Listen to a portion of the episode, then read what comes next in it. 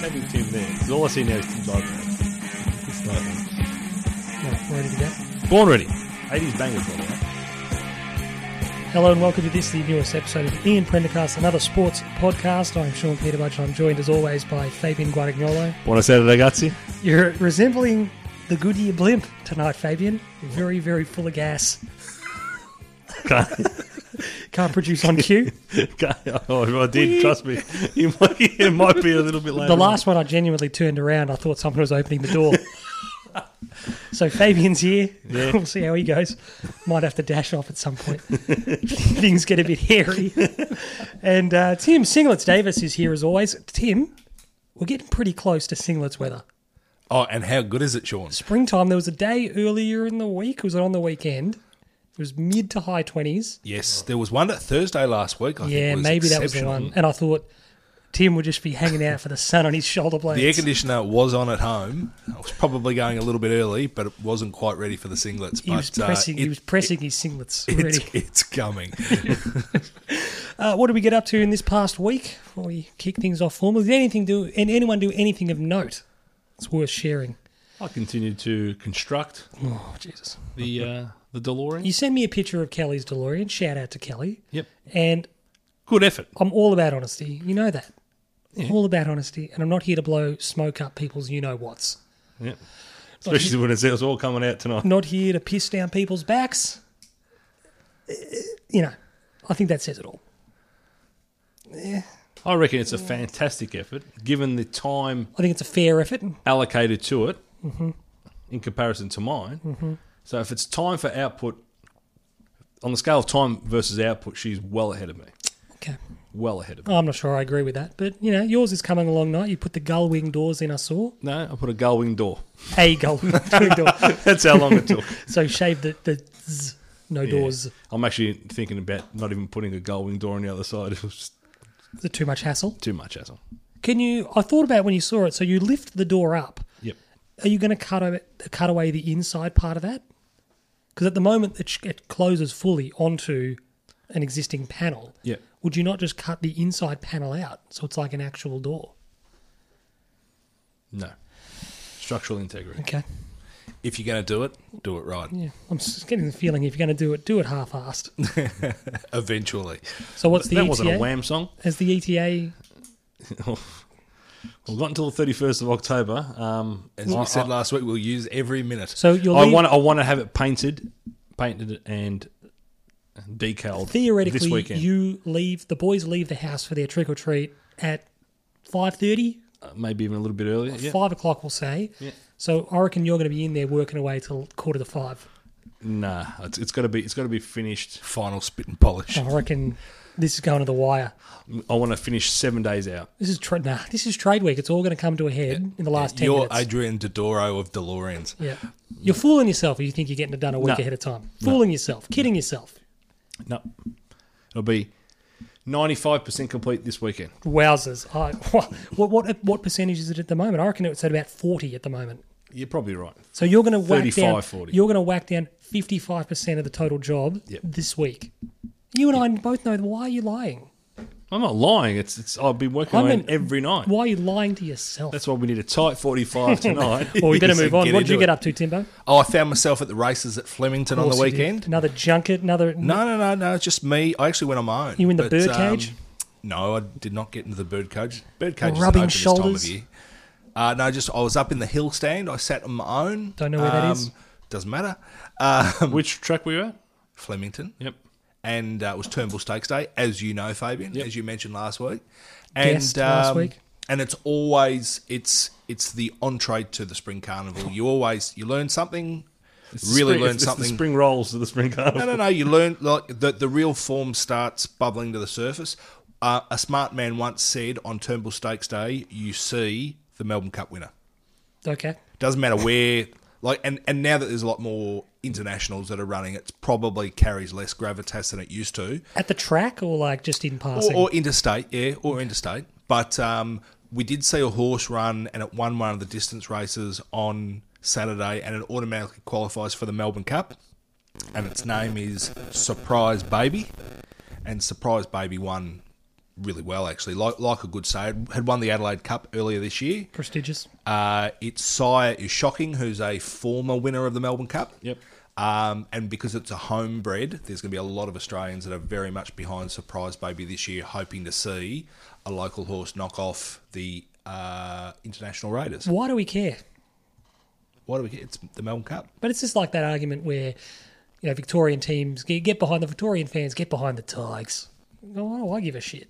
Oh no, true. But look, And especially when expansion actually only adds to the I like Cup Day. the legend. Cup Day's fun. And no, it is. Yeah, I'm not it's a saying fun it's not, day. Yeah. But when expansion of the cup only adds to the legend of the cup, when you Yeah. got trainers and horses coming from everywhere to try to win it, yeah, but I look at Lloyd and Nick Williams, and they pretty much run their racing campaign at a loss by buying and acquiring acquiring horses from overseas, training them in an attempt to win it because it's their hobby, and they've got so much money that they can do it.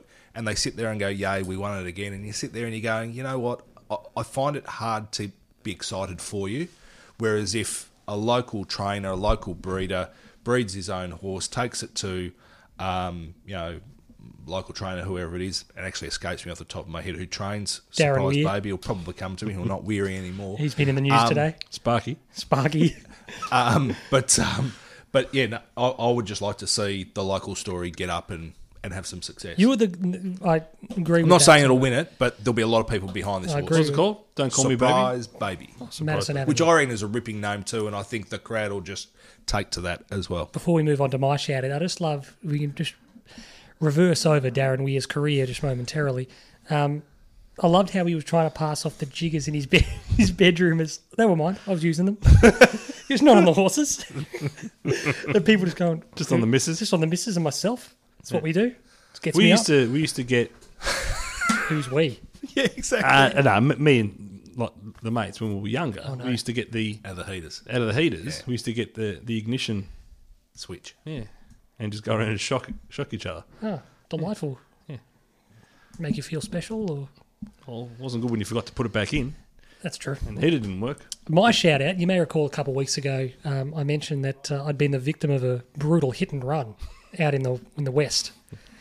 Oh yes, Yes, you remember that, Timbo? Yeah, I forgot was about that. Sitting at the lights on the slip lane, waiting to go into the. Do you think you were collateral damage in what was a, a more extensive kind of getaway, or Not was at all. it just no, just the guy a just fool? no, the fool just didn't want to sit behind me at the lights and decided to run a red, go around me, run a red to save himself. Well, it didn't really go around you. Literally, 10 seconds. literally ten seconds, um, and he he nicked me and then drove off like a cow. Doesn't sound like something that would happen in Caroline Springs. really? Yeah.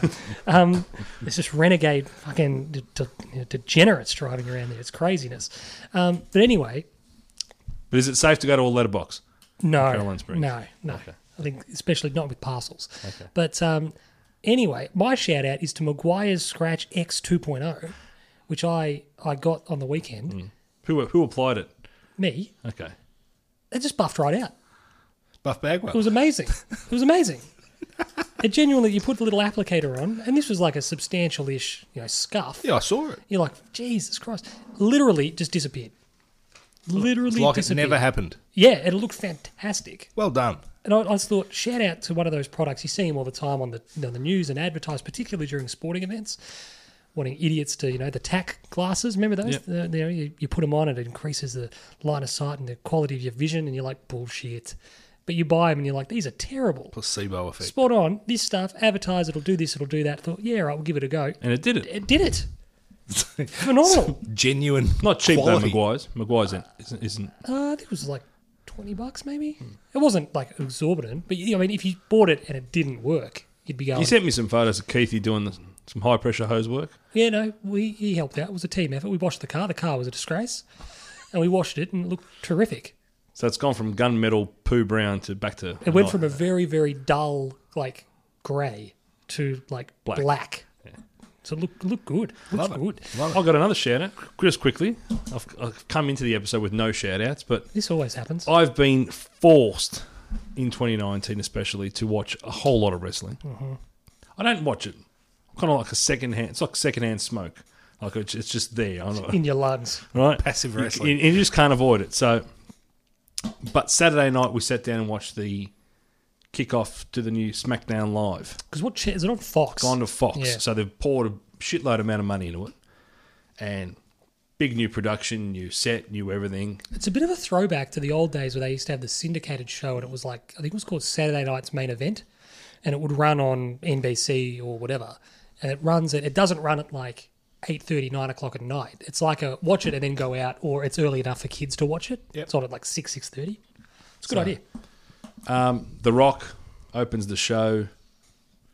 Now, what they did, it was awesome, and I, I like for the first time I- I've sat down and actually thought I was actually quite excited to watch it, which is great because you, I'm getting forced to go to the wrestling next week. I didn't force you to go.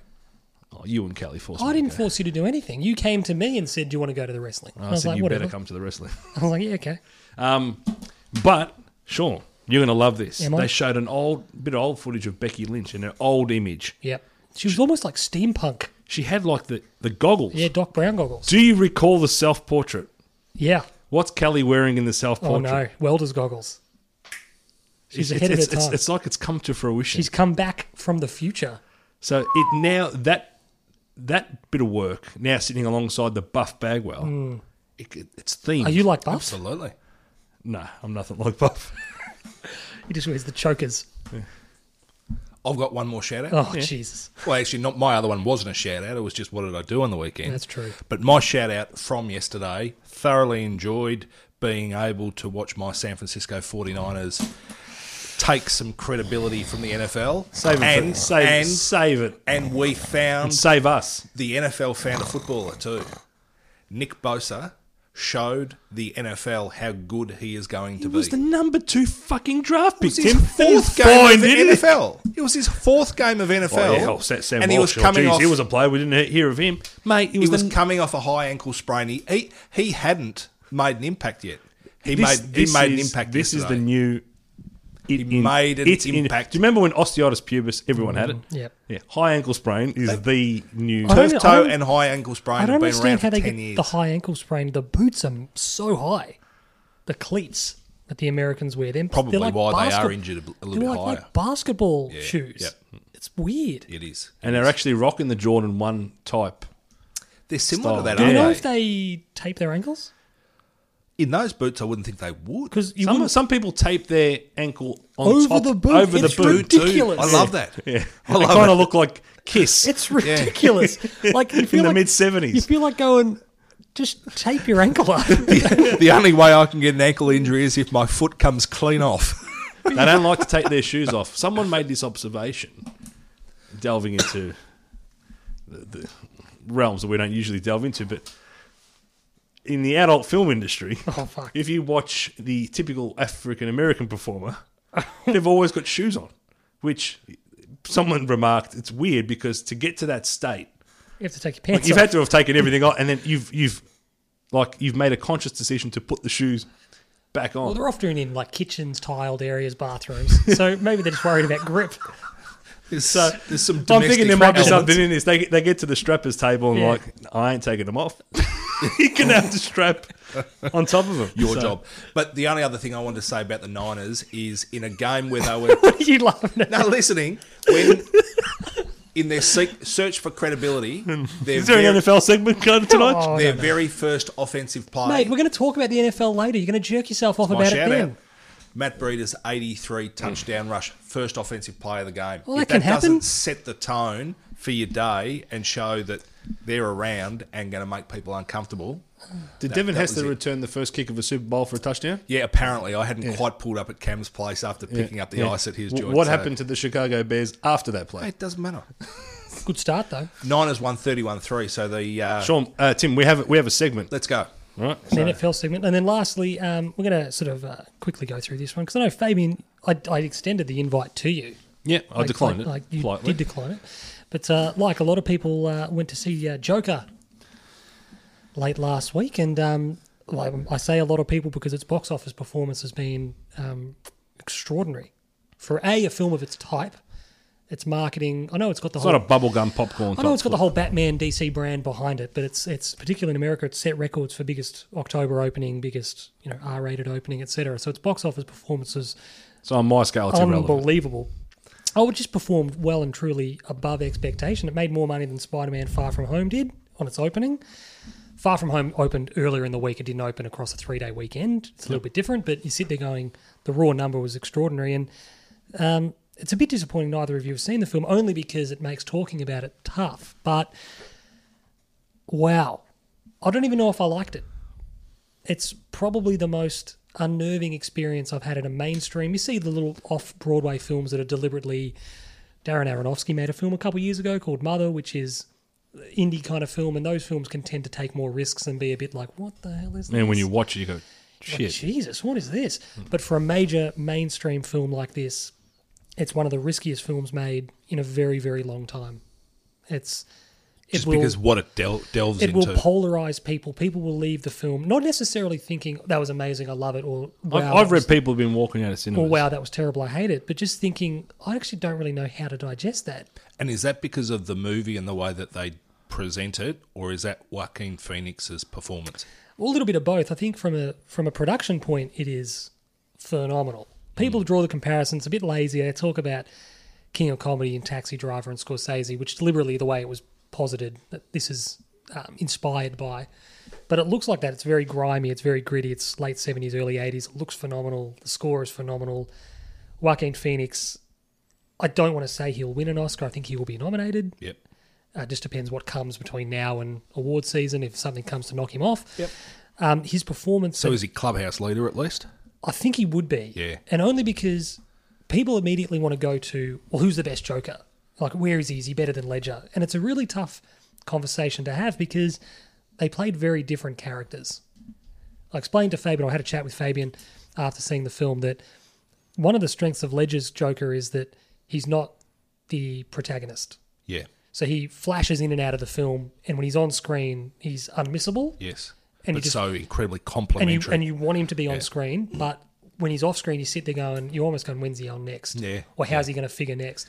And Nicholson was a bit like that. He was in more of the film than Ledger, but Joaquin carries the movie. Yeah, he's in sure. pretty much every scene, and if his performance doesn't work, the film doesn't work.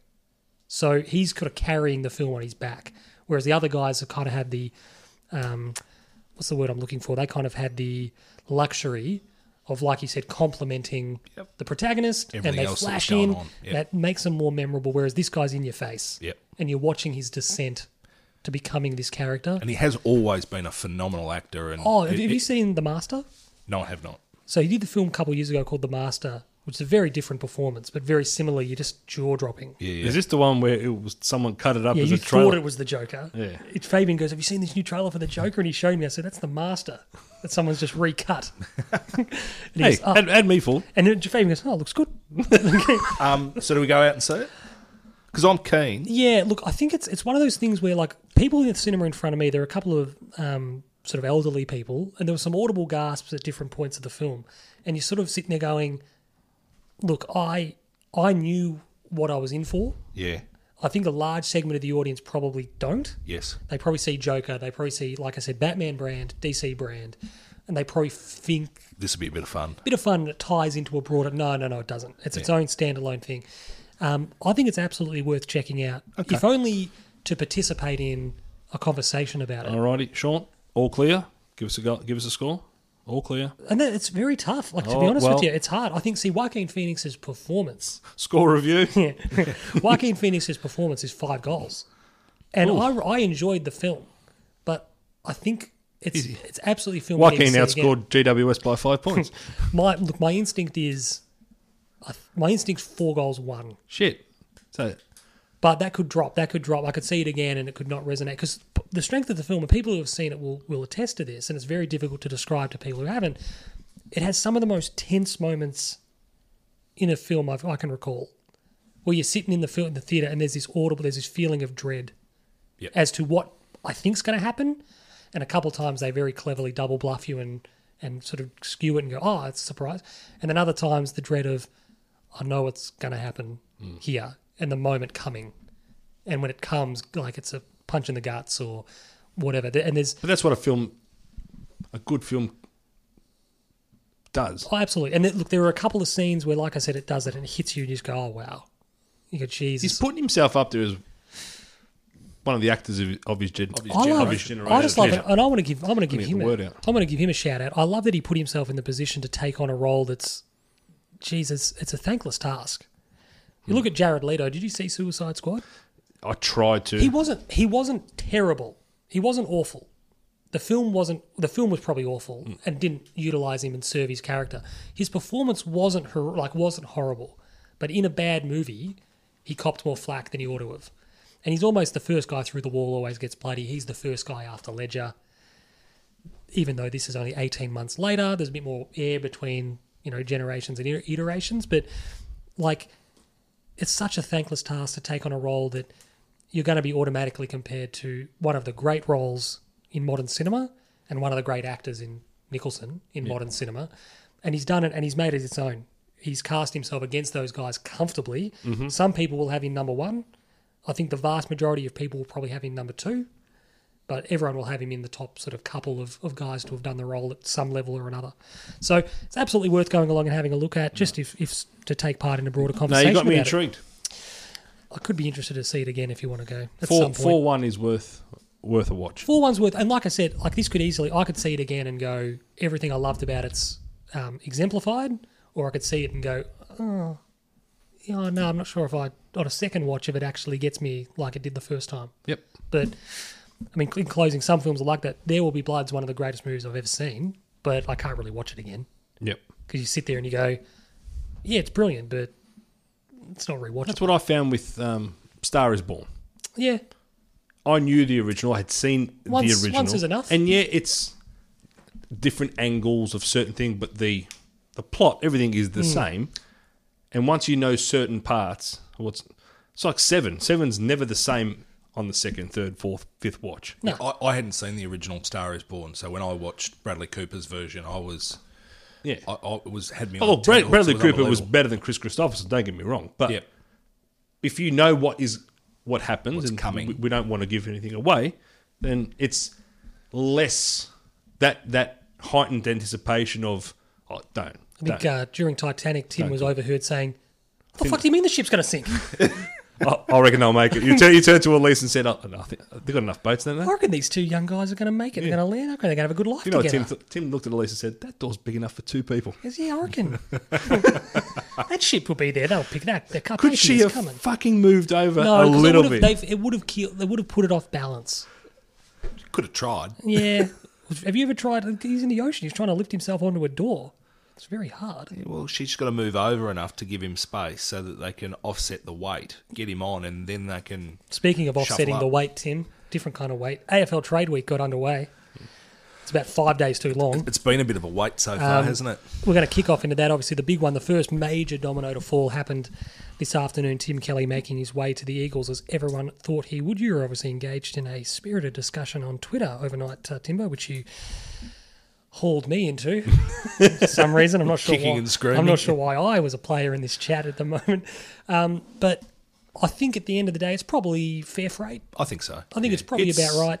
to use to use Tim's beloved system, it's about three thousand points, or just over three. It's pick one. It's pick one. Yeah, it's about right. So pick one for a young-ish or still young, Yep. ready to go, top ten midfielder in the competition. Well, Tim made the excellent point where So- they said the investment was pick 23. Yes.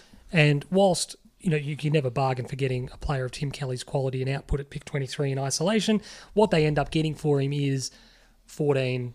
What'll probably be around about that again, 14, 15, 16 next year, Well, West Coast would be th- hoping it's or, or nineteen. 23, you know, this year. So they get a bounty of picks that I think satisfy Geelong, satisfy the Eagles, a- and they've paid, I think, you know, correct. I've got weight. them ahead of Richmond Um, early doors. That midfield is pretty good. it is. It's pretty good. Richmond did win the premiership by 15 goals. Yeah. Timbo. They, they, they played a team who just did not know what to do on the day. Yeah, but if you look at Richmond's second half of the season and what they did, if they put two of them together back to back, like they're hard to beat. They're going to play a grand final on the MCG. I like I like West Coast midfield. I love West Oh, Coast yeah. defence. Well, we, Richmond won Well, the premiership. yeah. We said this. Richmond won the premiership.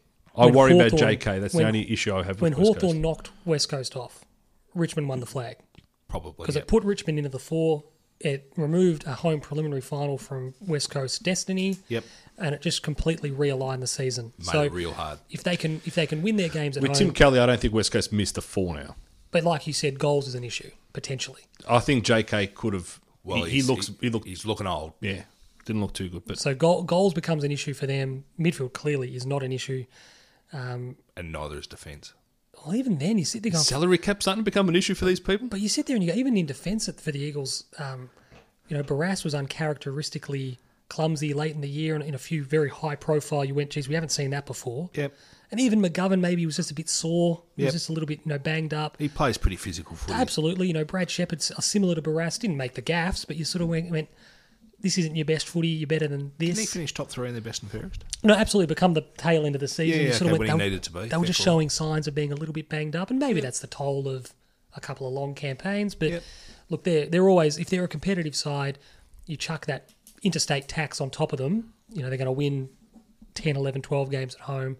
They're going to win four and five games on the road. So you're going you're, you're breaking even at about fifteen wins, Yeah. and then you pinch a couple more, and you're top four, and then it becomes so potentially straightforward from there. Yep. How does their cap look? Well, I've got no idea. I'm not privy, Fabian. No, I'm saying but they've got Well, Kelly signed for six on what, big five money. genuine. Gaff A-graders? re-signed. Well, they've got Nick Nat is on a big contract. Kennedy's on a big contract. Gaff. Kelly's on a big contract. McGo- Gaff's on a huge contract. McGovern's on a big contract. so that you would think that like a lot of those teams at the pointy end, they've got big dollars committed to few names. Do, do they have to shed one? I- Is I mean, there's been this nagging little rumor Don't going even around say that it, Timbo. Well, no, they're just saying that Gaff Gaff may Gaff may have a clause, a trigger clause in his contract. Which, if he left, geez, I hope he'd get to North because it was North that was prepared to pay That's the unre- monstrous dollars. unbelievably magnanimous from you What? to be like, well, if, if, if Gaff was to leave, I really hope he got to North Melbourne because Oh, I'd love him at Carlton, don't Because get me North wrong. tried to get him last year and they just missed out. You know, they Well, they, they've given him they've given him the reason in free agency where a club goes out to be able to get the type of player it wants and couldn't land him, and you know you just sit there and you're going, if that's what you need, and and you need to become it to, felt to a bit. slingshot you into the top eight. he he was a damn good help to be able to do that, and and they couldn't get it done. Mm. it And did feel a little bit like that rumor springing up was just classic. Well, we could come, we could make a rumor now. Like we Well, could, he and it did with gets Dodoro when the trade winds were blowing trade winds. four weeks ago. But like we could come up with something now and just make But you missed the make you missed the something up. sequel. To The Trade sequel Winds. wasn't bad. The sequel didn't didn't air. that, inf- that right. infamous that Yes. infamous The episode one that's that was stuck lost. on on the SD card. Oh, I was- like, seriously, I sat there and I was by hook or by crook, I couldn't get it off the card, but it was there. I could listen to it on the recorder, so we could have we could have our listeners around and they could listen to it off the. We'll have a barbie at Tim's place. Um, and then obviously the other one to break today, Dougal Howard, who we just spoke, spoke about earlier. Dougal Howard's become peak era Chad Corns Yeah, in the space of this trade window. Gary Lyon referred to him as he's, he's become Anthony Koutafidis in the last two weeks. like you sit there and go, "What?" So he's apparently nominated the Saints. Now, my takeaway from that is, it comes into the Saints' best twenty-two, not a problem in the world, just like Paddy Ryder does, just like Brad Hill does, and there was one more, Zach, Zach Jones. Jones. My first thing is, a, how do the Saints get those deals done? As such, they don't have a lot of picks to get it done. Well, they got like five and then nothing. Well, it's six now because it six- pushed out. so six it's is six obviously- and then 50 or something like that. Six is obviously Brad Hill. You go, okay, that's fine. But all the other ones, you go, you actually probably don't have the second round picks needed to get the other guys done. And they can't touch their first rounder next year if they're trying to get Ben King back to the club. Exactly next year. right. And you go, so my question is here, reading it, i- it just looks like classic rats. It looks like he's coaching for next year.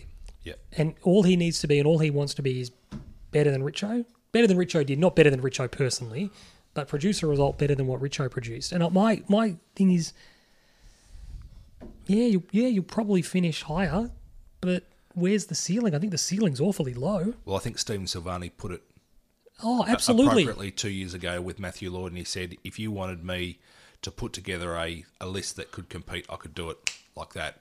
He said, "But we're in it to try and win a premiership." And They, you've got to this be a Saints bit more brutal list, than this that." this Saints list, if they bring in Zach Jones is in their eighteen, not a problem. Hill's in their eighteen, not a problem. Dougal Howard comes in and not a problem. They lose Bruce, who I think is a bigger loss than they're actually going on about. Well, again, they're they're shedding him to be able to make space for Ben King next And then year. obviously They're, they're- they're Riders- all in for him. They're a little bit like that NBA side that's creating space to be able to um, get LeBron in in free agency. Or They might be AD the in New free York Knicks, agency. Timbo, Maybe. and Well, make this all is this it. space No, and get nothing. And that's my point. Is is if five teams are making space for one player, and the one player doesn't choose you, you've just got a lot of space and money to spend, and no one to spend it. We on. saw it. We saw it with Rats firsthand. Where you go, yeah, he got us into the bottom part of the eight, Yep. and we were comfortably a bottom part of the eight team. Yeah, our recruiting from that point scuttled our chances of going But I any think higher. he was central to it, Possibly. And you sit there and go, I just think this is what's happening again. yeah, yep. And another I thi- club. I think it's a justified um, stance on it, and. And Brett look- Ratton being one of our favourite sons, you wish him Oh, all no, the best, yeah, but it, maybe. it, it's hard to say that's a premiership winning list. But you'll be, as I So, said, so far, we're adding St Kilda and North Melbourne to Timbo's list. he's getting there. You're getting awfully lovey dovey with Got these eight teams at the moment, but you as I said, St Kilda will be with those players. They will be a better team. But this is the team that finished. Was it fifteenth? but it's ambition. And you isn't go, it? well, geez, as I said, well, what are the ambitions? Are the ambitions to be a little bit better, to be in that maybe we'll make the eight? sounds like it. And I reckon that's it. Yep, Can I? sounds like I it. will add this though. Not every club can be, or can go through what we've gone through. But you've got to look in the mirror, don't you? We spoke about this off pod. Yeah, but we, I, I know, and we've done it hard. And people think, yeah, Carlton have got the cash; they'll get out of it. Like it's been tough. It's been tough, but clubs like St Kilda may not be able to pull through that it. anymore. We can survive. Car- Carlton, Collingwood, Essendon, particularly Essendon's a really good example out of the supplement saga. There are only a handful of clubs that can survive being ridiculed on the back pages of the Herald Sun What was that thing for with two uh, years. for years. Yeah. with Little when he left the AFL after with the million dollar fine? He said, "Yeah, "Can I tap and go?" But that- that's the, That's it. Spot on. You sit there and go, our, Paid. enough of our fans will galvanise and rally behind the cause, sort of thing, to keep us afloat. A Bulldogs, a St Kilda, a North Melbourne can't ride out what we have attempted to do. And what Carlton has attempted to do has been the most significant rebuild ever in the history of Hmm. And, so, AFL. and I don't think St Kilda can do that. I don't think people probably. Go back to Hawthorn. Hawthorn coming off a billion grand finals in in a row, or whatever it was. Rattling and the tins. Rattling the tins within three years. Three Richmond? As soon as they. you know, Yeah, Rich, Richmond were very poorly one for a very long time and it just caught up with them. but um, yeah. So it'll be interesting. To see Richmond how had this, enough. If they rattled the tins, they, they filled them yeah. and, Fitzroy. and could fill them. Poor- don't- Pete, we, we apologise, Pete. Pete, you have my full support in the saying you- you've been big on this one. Fitzroy didn't need- necessarily need to win a premiership, but when they had a bit of a last roll of the dice in the mid 80s, if they'd have made a grand final, I reckon that would have been enough to save them. I reckon you're right too. If they had a got to a big dance, then they maybe can attract a player or whatever, whatever. whatever.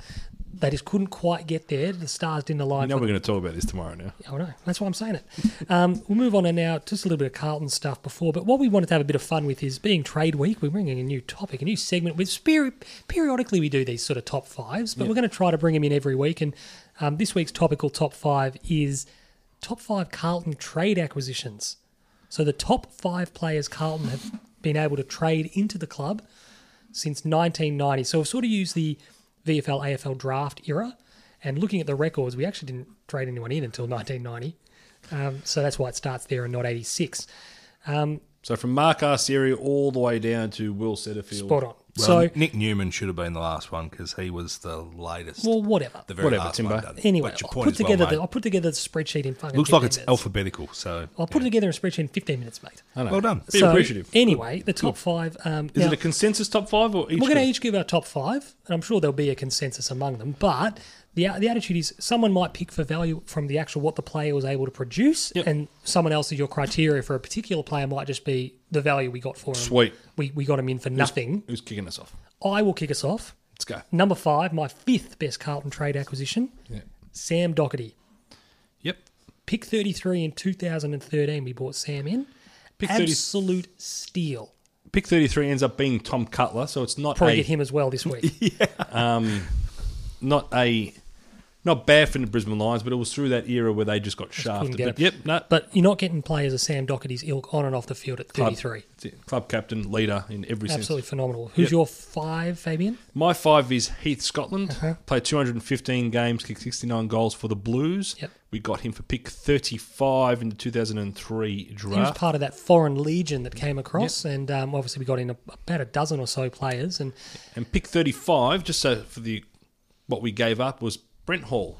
Never heard of him. Collingwood. So, it was a ruckman who basically never saw the light of day. so to me, that was a not big literally, Big win. Well, no. Big win. But uh, no, he was he was like he came. All those guys that came in, Nick Stevens didn't count because he was pre-season draft, but he was the pick of the bunch that did come in via Oh, I've got- uh, trade. So that's my number five. My number five from the 1991 trade period is Earl Spaulding, who we picked yeah. up for picks five and 31, which in, in the current era, you'd probably saying, gee, that's giving up a lot. No one knew how to draft. Well, and, and it- it has changed since then, and we've understood relative value better, not because of the numbers on the list, which I know that you're not a fan of, uh, Sean, but um, for a team with ambitions of winning a premiership, they understood that. You know, Stephen Kernahan had been the preeminent centre half forward in the competition, but he was getting a bit older, and they had to work out what was the structure that was going to work. They said, "Let's get a big centre half forward in, somebody with presence. Let's move sticks to full forward." Um, it ultimately led to one premiership. Some would say Had us in the argu- window. arguably we probably left one on the table, maybe even three. But but Earl was very important in those eras, Great. and uh, and yeah. Absolutely. You know what this exercise proved to me? You, you mentioned about picks and relative value.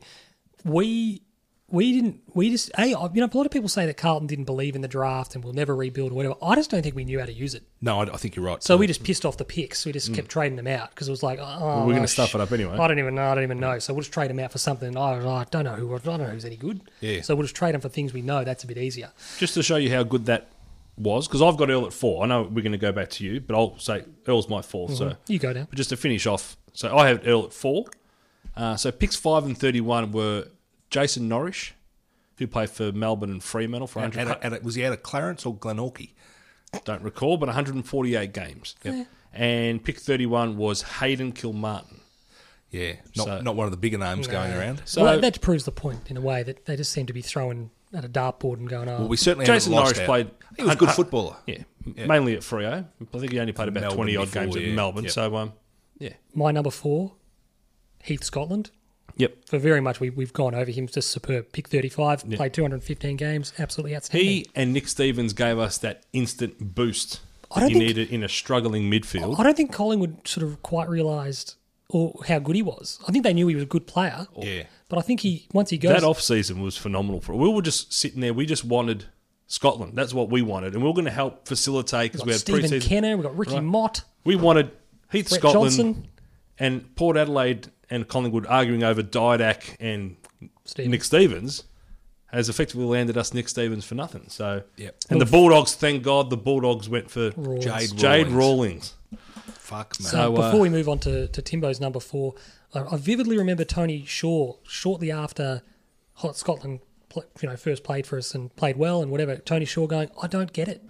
He goes, I don't understand why he's in another jumper. yeah, He goes, which is bizarre. He goes, more opportunity, yeah, yeah, yeah, but we- he was our player. go, he Hmm. Oh, he should be getting played in grand go, finals. He should be getting could it with play. us. Uh, your number four, Timbo. Oh, look, following on from what you guys said, um, I had Sam Doherty for pick 33 in Mm-hmm. 2013. Obviously, he's won a best and fairest and uh, been an All Australian uh, and a captain of the club. So, um, And special shout out, by the way, to Tom Stewart at Geelong just for keeping that halfback flank nice and warm for Doc. let's not. Let's when he not comes back in assume the that. All Australian team. No, I like that. Very good. Uh, my number three, the man that inspired the segment you may have seen, we had a bit of a, a brief interaction with Skinny Lappin during the week, which is what inspired it. Uh, we got Matty Lappin for pick uh, picks 22 and 53. Do you know who they are? Yeah, I'm sure you've got him. James Begley Yeah, okay. and Troy Schwartz. Oh, Troy Schwartz. Uh, he looked like Screech, didn't he? He did. He did. He had very, very steel wool esque hair. And so so we got so picks twenty two fifty three, but we got Lappin and fifty eight. Yeah, back. Yeah. And guess who fifty eight was? I don't know. Our boy, this show. Ian, Prendergast. Ian Prendergast. I actually saw him last week when Ian I was at Prendergast. my lunch with Mill. I saw him and I thought I really should have. gotten a Absolutely selfie you with should him. He have. probably would have knocked you out. No, I actually know Ian. So Oh, there you go. Well, it may be. Is he still working at the NRL Players Yeah, Association? Yeah. or something like that. There you go. So, Matty, He's look, players, is he Players Association or has he believe got a so, yeah. higher role than that again? Welfare or Ma- something. yeah, I don't know. Maybe can't remember. Players But Association. no, look, Matty Lappin obviously came across um, an absolute superstar. Absolute superstar. One of the, at one point in time, particularly the preeminent small forward in the game. Absolutely. Played at half back. Push played back to everywhere half for us. because he never won the All Australian when he was playing half forward, and he Hmm. should have, because they'd always put you know a resting midfielder on the half forward flank, and you're going, Skinny's a better half forward flanker than this bloke is a half forward No, flanker. this- this is Absolutely. absolute super. Skinny- but then they moved him back to half back flank, and he was dominant there, and they finally rewarded One him. of my favorite, a couple of my favorite, we'll talk about Skinny Lappin and uh, with one of our followers, uh, James, on, on Twitter. And um, I thought I was going through all my favorite Lappin moments and blah, blah, blah. And I thought a couple of them happened in that one Essendon game. yeah, The first one. His very no, first the game for first one was the club. mark, but then in 2001, in the, that the round Torp? 18 game, he did the socketed the ball off the ground in the forward pocket, which is ludicrous, absolutely outstanding. Uh, and then late in the game, sealed it when he just ducked out the back and was on his own deep inside 50. Kuda hooked it forward. Yep. He was under the ball. I said on Twitter, I vividly remember, I remember it to this day. A desperate, anguished Essendon fan sitting behind us, next to us, near us, whatever. Kuda hooks it out of the pack, and immediately, like, you, you know, when you're watching at the game, you sort of go, look to your left, where's it going? Hooks it out, and this Essendon fan yells out, Who's on Lappin? As the ball was like, and he was like, it was, I still remember the desperate, anguished cry because he's got, he's just going to mark it uncontested, yeah. 15 metres out from goal. Well, the one that I love is when Hardwick goes third man up or in the or doesn't stay down in Yeah. and goes for the pack Yeah, ride. 99. Crumbs at And, left uh, foot snap. Yeah, and it was just clinical finish. Super- 40 Superstar. metres out. Yeah, You- look. you got to give him more respect than that. Your number three's got to be Matty Lappin. Right. Matty Lappin's my number two. Well, don't but tell me that. Yeah, Matty Lappin's my number One, three. ni- one ni- 196 games, 221 goals, All Australian 2004, Mark of the Year 1999. Blue bagger. Start. Who's your number three then, Tim? was Matty Lappin. Yeah, and who's your number three, Fabian? So my number three is Adrian Hickmott. Oh, mate, this killed me because you know how much I love Hickmont. He's not in my. Well, Doc's not in mine. So Yeah. Yeah, okay. so we got Adrian Hickmott for pick 49, who Yep. I know this is look, eh, pick 49 ends up being Ronnie Burns, who Yeah, played good pick. right? So 154 games, 262 goals. So he's averaging two goals a game over his career, mainly Pretty good. predominantly at Geelong. No, that ends up being not a bad. But Adrian Hickmott, 134 games, 107 goals, was vice captain for a couple of years. Dogged by injuries, he missed the You- entirety of 98, and I think he was forced to retire early because of knee he injuries was only as well. dogged by injuries because of how unbelievably hard he, It was. was hard as a he and cat's head. David Teague would seriously cost us a million dollars a season in elastoplast. it was ridiculous. He uh, Hickmont, and it kills me not to have him on this list. I tossed up between him and Doc at five, but Hickmont played one of my favourite halves of football ever by a Carlton player. I think I've said it on pod. It was a game against Essendon when he just took Solomon to the cleaners, and I imagine in the lead up to the game, either he would have been told or he would have said himself, "This guy's a supposed hard man. No, Solly's a real. He's a supposed." Well, yeah, go head to head with him, and he embarrassed him Great. embarrassed. He got two votes. He barely touched the ball in the second half because he was gassed. But his first half is one of the most unbelievable. He's just everywhere. I like it. Yep. Phenomenal. Um, Like it. So that's my pick three. My number two, Chris Judd. Ooh, not even in my um, in my top five. I was thinking when you had Skinny Lappin at No, no, no. two. I No, was- oh, no, no. I was thinking. I'm seeing He- it. He's more left of- someone I was out. thinking you've lost Whilst someone whilst out. it's a phenomenal, I see it as a win-win for both clubs. I don't see What that. is your hatred of Chris Judd? We did this. We went over this with the Carlton drought draft when you know you were going to pick Mick Martin at number one no matter what. no, no. I was picking Juddy at one, but I was I was lumped with pick two, and I was I smartly went for the best available fullback. cursed It's with been pick two two. fucking years, mate. Let it let but it go. so so you don't want to revise and have Juddy in. This wasn't a no, team no, no. Because style omission. what we had to give up for Juddy, so we gave up picks three, twenty, and Josh Kennedy, and got back forty-six, which was Dennis Armfield. Dennis Armfield. As much as I love Dennis, Well, Dennis ends up being So the we don't- fourth we- best we don't- player in that deal. we get the best player in the comp No, he across. was a th- yeah. yeah. I'll, we get the I'll best probably player. have Chris Maston ahead of him, He is a premiership player. and then Tony Notty. He's got Tony Notty covered. While we do get the best player in the comp, we also have You're given such up a wow. a whole lot to get him. So I'm saying, as a trade, This guy might I would be- do it every day of the week, No, over and over again. this guy might be But the best value, player. Mm. The value compared to everybody else. This guy might be the best player to ever worn a Carlton jumper. the guy who I've got at number one is the best no, player. this, that this guy you ever can make, wore a you can Carlton make an jumper. argument that this guy, Chris Judd, might be the best player to ever wear, and you don't even have him in the top five. I No, had, no, no, I top- had Juddy at two. Thank you, This is- absolute this is- superstar. this is- I You've don't- embarrassed you- yourself you, enough. You're Let's saying just I move don't on. have Juddy at two. I don't have the Judd trade, trade. in the top No, 5 you're No, and look, I, I like you, you're seeking I've value. got I've got Lockie Henderson. He was my sixth pick. The Lockie, Jesus Christ! For a second, we gave I was up. Extremely We gave nervous, up Brendan Favola, who was cooked for A mental point of view. you know mental point of view, and pick twenty seven, who ended up being Callum Barrett for pick twelve and Lockie Henderson. Pick twelve ended up being Kane Lucas.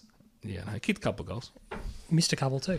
Um, so you've embarrassed yourself enough on that. Juddy's outstanding, and uh, we were very, I very th- lucky. are you going to to have go him. number one is Reese Palmer for pick 135 because of his No. sheer value? culturally value for money? Enormous. Number one is clearly Greg Williams. Yeah, I've got Greg Williams. At Not only did we get it, we got him for Simon Minton Connell, Peter Sartori, and Ashley Matthews, and the Roy's threw in a bunch of picks as well. It was the most extraordinary deal of all time.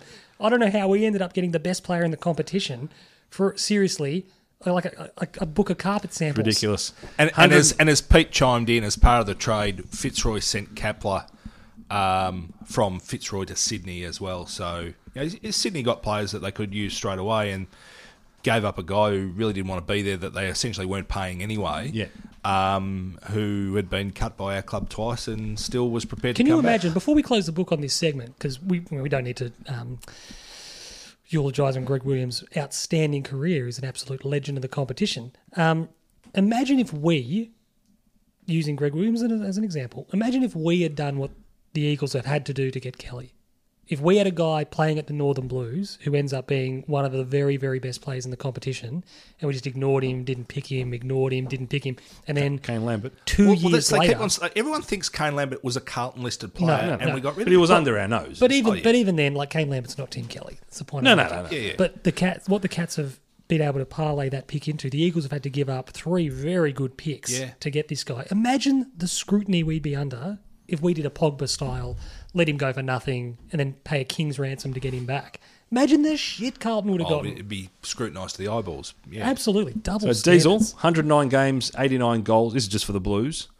Uh, the 1994 Brownlow and BNF, uh, 95 Premiership and Norm Smith Medal, Team of the Century and All Australian in 93 and Carlton team of the 94. century, AFL team, of the century, phenomenal, absolutely phenomenal. I had a couple of honourable mentions. Hickmott killed me to have him at six.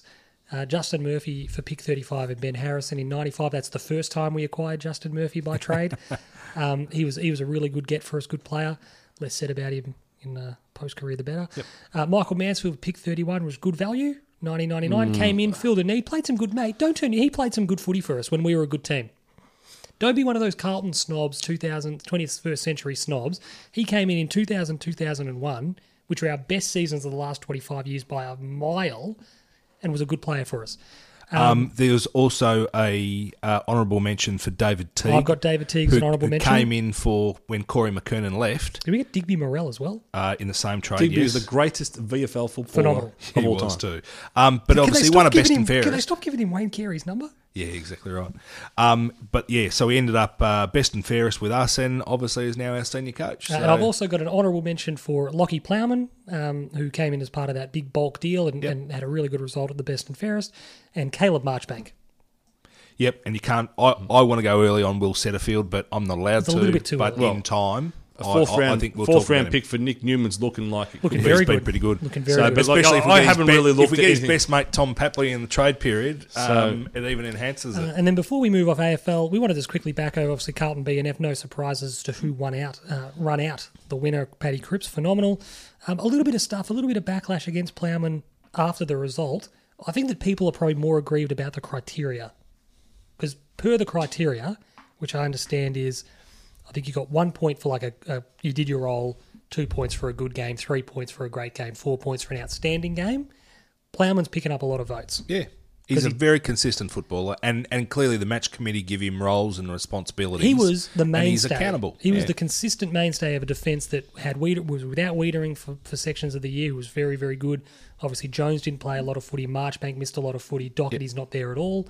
Um, we were sort of patching it up as we went in defence. and he was the constant. he was there every week and did an outstanding job, for instance, did an outstanding job on uh, Charlie Cameron, and then just as equally can play tall. yep. So I think people need to probably just relax. He's a bit of a whipping boy. Yep, he is. Never doubted him. just recognise that he had a pretty decent year. Uh, and then lastly, with Carlton, Charlie Curnow, very disappointing news emerged late last week after some brief speculation that he had injured his knee. Um, to me, it's not even so much about Curnow. I reckon this is a real litmus test for our club's honesty when it comes to reporting the injury. They've come out and said he'll be back running by Christmas. This has got Mark Murphy in back in one or two weeks all over it. He It took him 14 weeks. he was out for one to two weeks for four months. You sit there and go, I feel like sometimes our club can be guilty of not wanting to give bad news.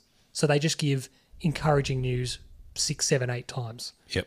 getting closer, had a little bit of a setback. So rather than just come out and say he's going to be out till February, hopefully that's not the case. But if we get to kind of December and people are starting to look for Charlie Kerno out on the track and he's not, you start to go, why are you bullshitting us? But then by the same token, we shut up shop for Christmas. They said he'll be running by Christmas. So if he's not quite there in the last two But this days is before exactly they right. shut up shop, by the time they're coming back, it's what the third week in I January. understand, and this is so why- you kind of bought yourself four weeks I by, just by hope- giving you I just hope that they're not giving us a bum steer. yeah yeah. When you sit there, you- you've if done you- it a few If you times. dislocate, if you dislocate your knee and it's your your kneecap that dislocates, you're basically reconstructing the patella tendon.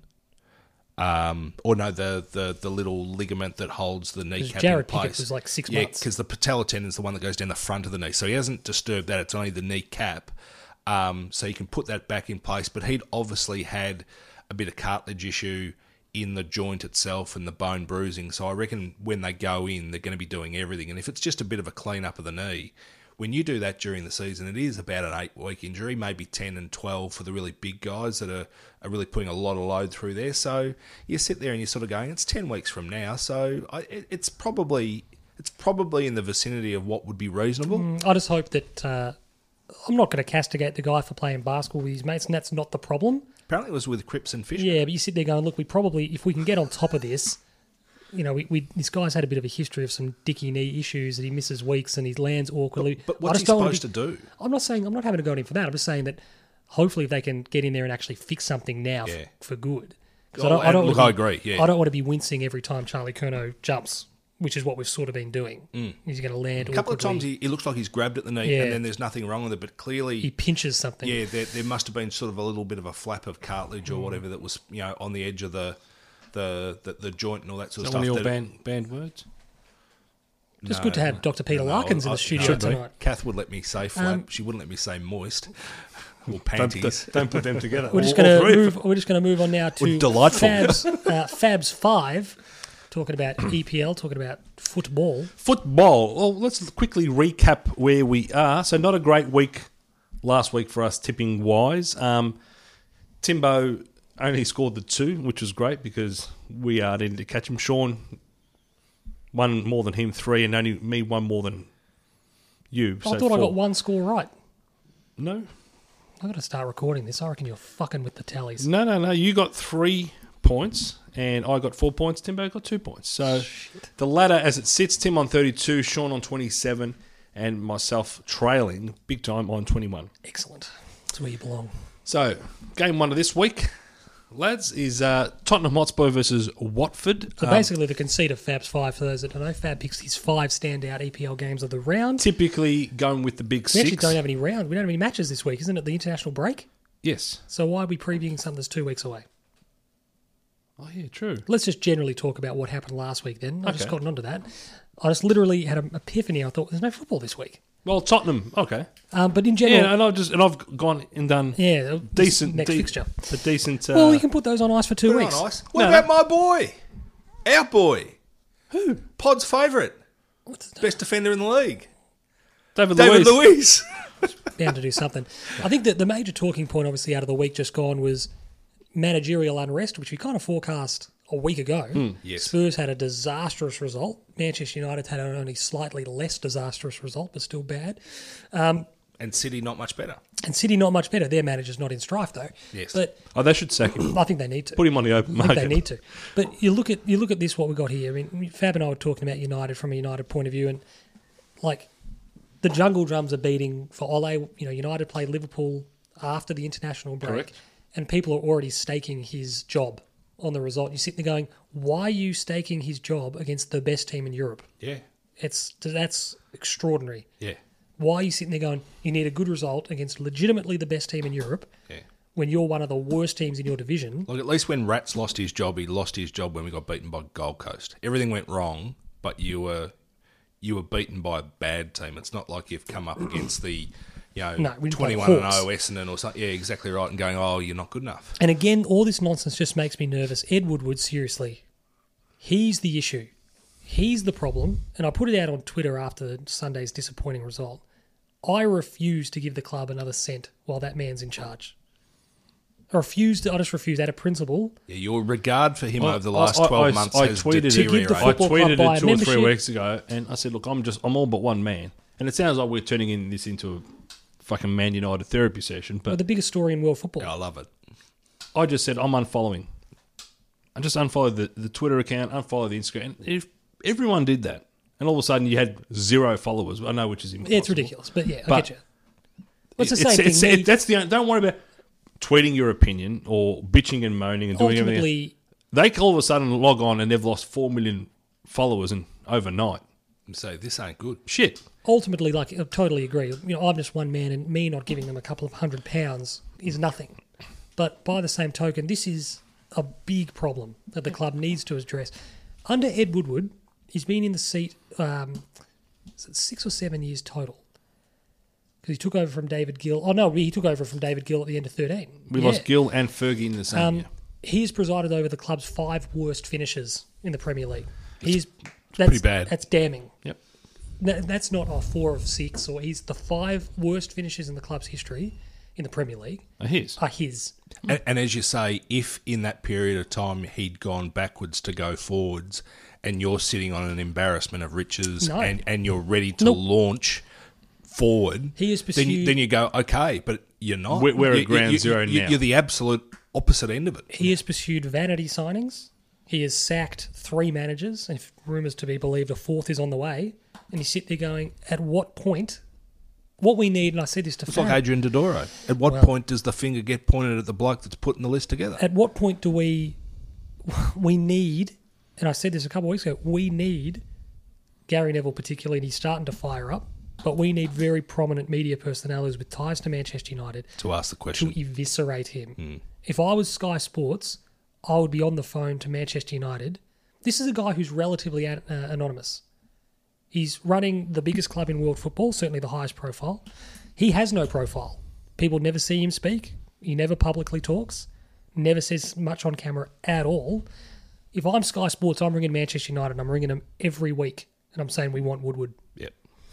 we want him one on one with whether it's Gary Neville or whoever it might be. You know, pick your journalist. And, and the reality is, you can say, and your fans want to hear Go, from yeah, him go, too. go. You, you are. the club has the club's feeling it a bit, or or what So they they should, Fab. um, and they've put out statements about how It's we- nothing. Then it's words. Yeah, They're nothing. I, I'm completely agree with you. So it's But put we're, him on we're in trial. we're in it we're in an Put him on trial. Sit there and put those things. yeah you- we're in a four period now. managers, You can't do anything anyway, mate. No, but no. But you sit there and go. Make him accountable. Put him on trial. Four managers. The club's five worst PL finishes. Go over the vanity signings, the net spend, the waste of money. Compare it to what Liverpool done. Compare it to what City have done. Make him accountable for his role in the club's position. And you know what happens? It's like the Wizard of Oz. And uh, he, the reason he wouldn't do it is because all of a sudden they see the man behind the machine. Because he doesn't have a brain. Well, well, they see they see the man behind the machine all of a sudden, and people would go, "Oh wow, oh wow," and then the wheels turn against him. This is what has to happen because he's out of his depth. And you know what? In a darker moment of reflection following Sunday's result, I sat there and I thought, "Relegate us." I thought like Newcastle style. Oh, fuck's sake. this That you- will never happen. But I sat there and thought, mate. I thought we're two points off relegation. no, well, it's then when, well, we won't come even vaguely close to being relegated. But part of me sat there and thought, I wouldn't, I wouldn't be against it. if I put you and Mark Ogden in a room to talk about Man United, No, no, because it would cau- it would- what it would cause is a cleanse. I understand what we need, and I think what's happening is enough. To, Can I? It- it'll okay, prompt a I'll back- cleanse. Okay, I'll, I'll reverse over that a bit. Maybe a relegation battle to Christmas, where we're sort of in and amongst the bottom half a dozen, and we're not escaping them. We're within, we're within their clutches, and we end up finishing that mid-table How comfortably. far So are you off mid-table- top six?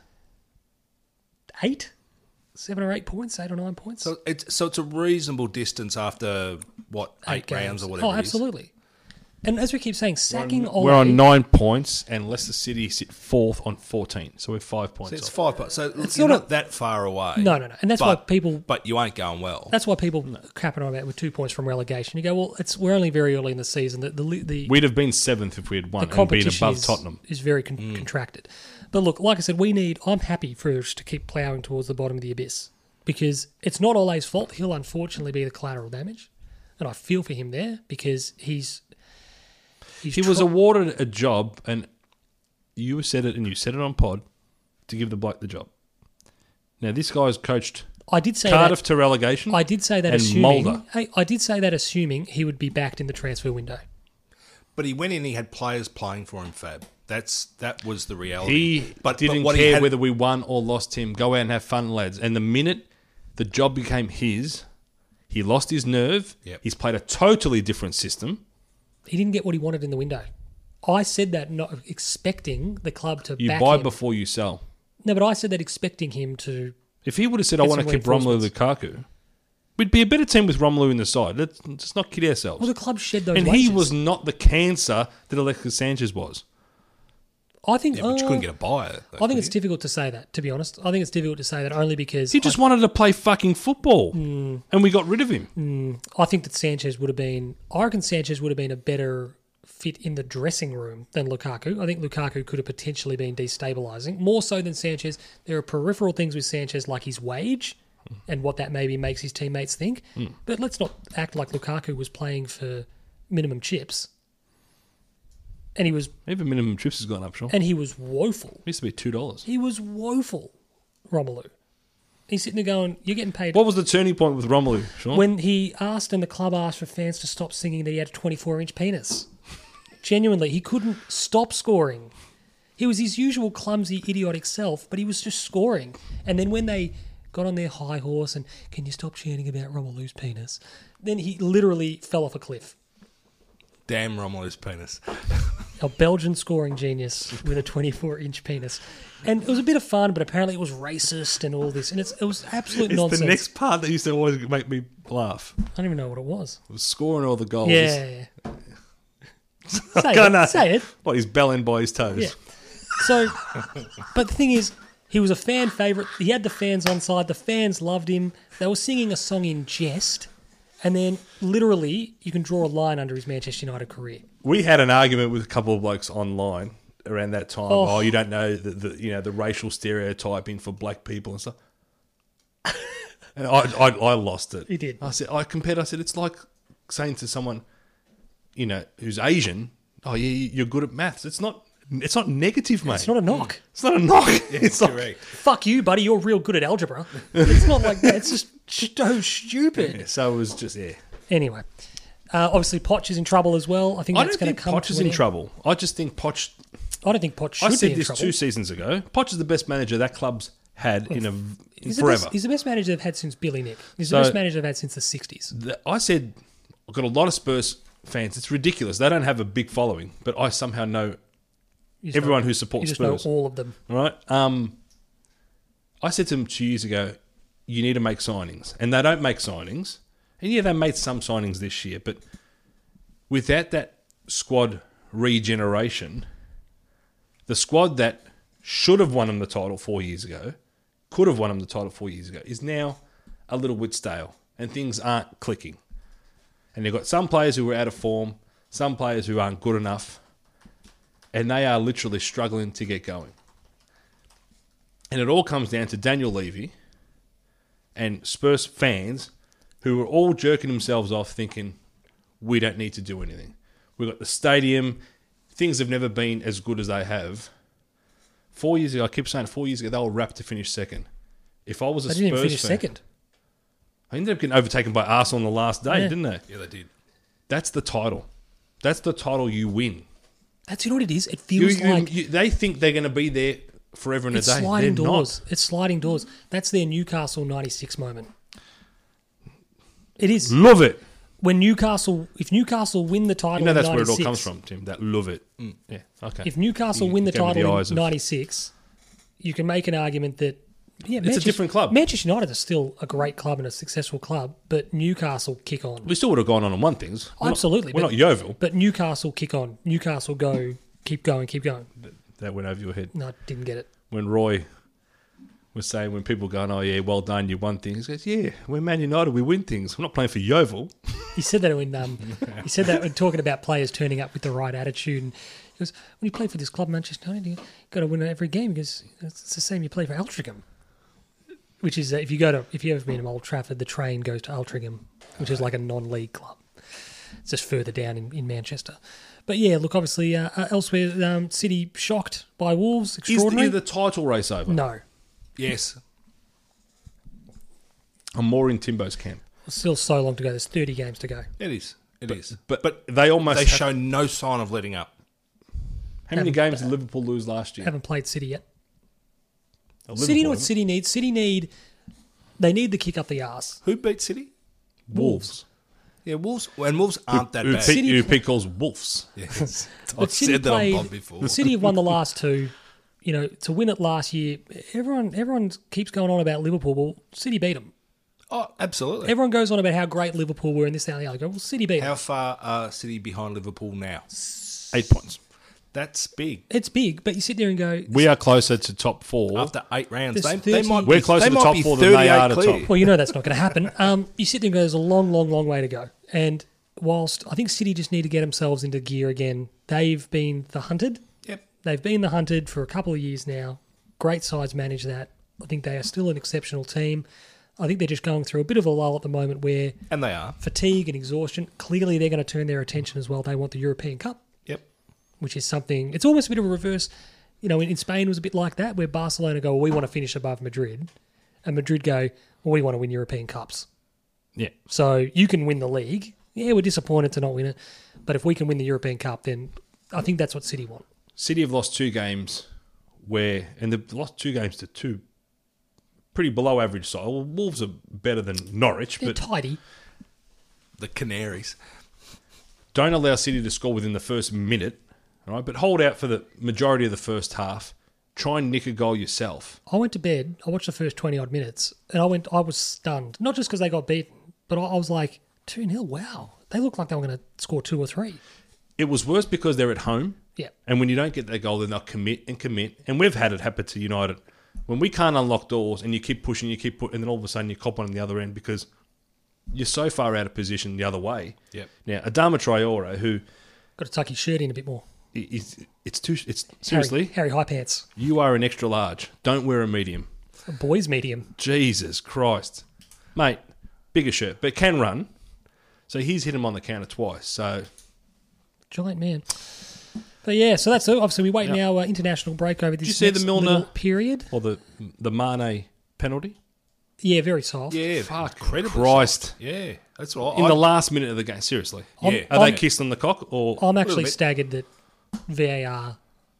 If I'm the VAR, VR? I like how they're doing VR, as in they will not overturn anything unless it's holy shit. It's brave. pretty, How that do was- we miss That was pretty close. that? Doesn't get called, and if VAR on review goes, that's a penalty. That's fine. But why is the referee calling that? Why is the referee calling that? um, what did uh, who was it that said it? Was it Alan Richardson many years ago? Noise of affirmation late in the Hmm. game. Guy goes down in the box.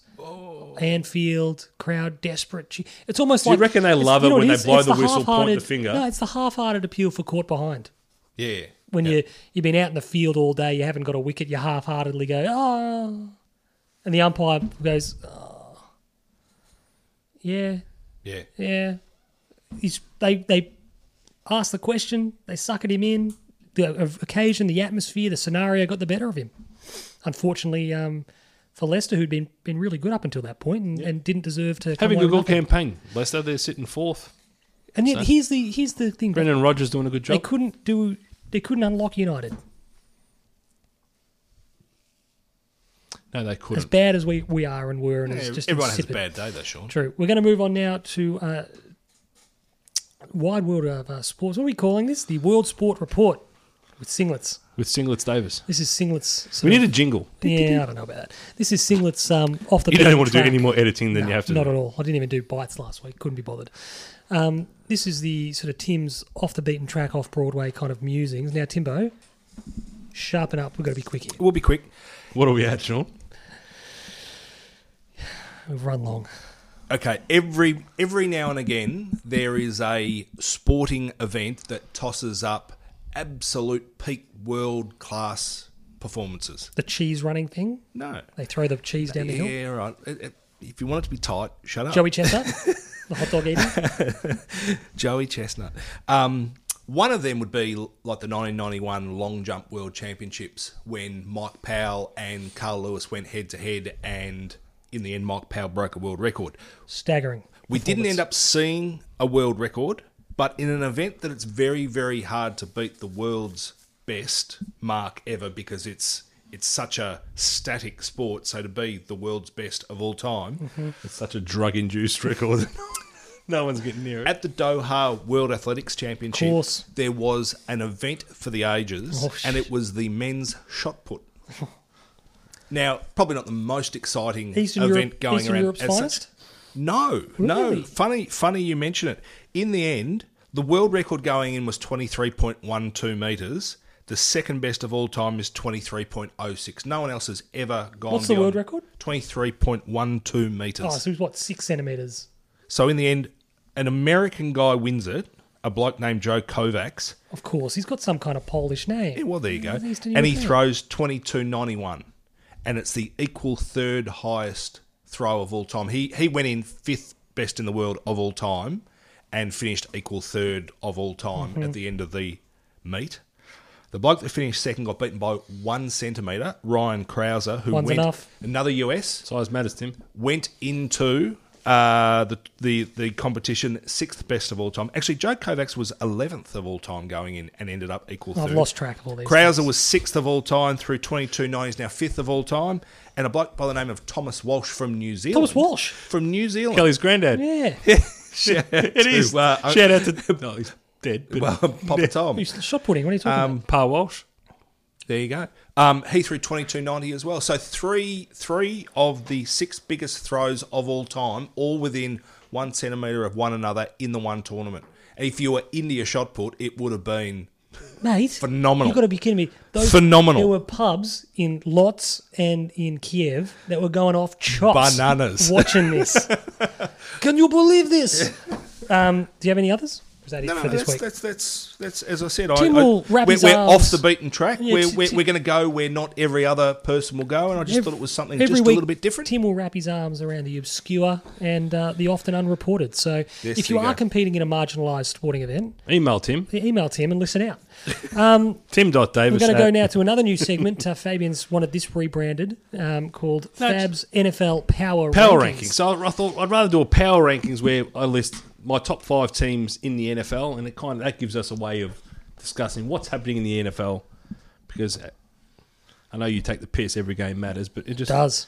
It's just a way of focusing at the pointy end of what's happening in the season. So Are you going reverse order? I'll go reverse order. Yes. Special shout out to or, or, or what did I say? Just missed out. Honorable mention. Honourable man On the bubble? What are you dicking around with a stand for, making all that noise? Sorry, mate. It's it's falling down. Fabian's already broken one stand, so I have to hold the mic.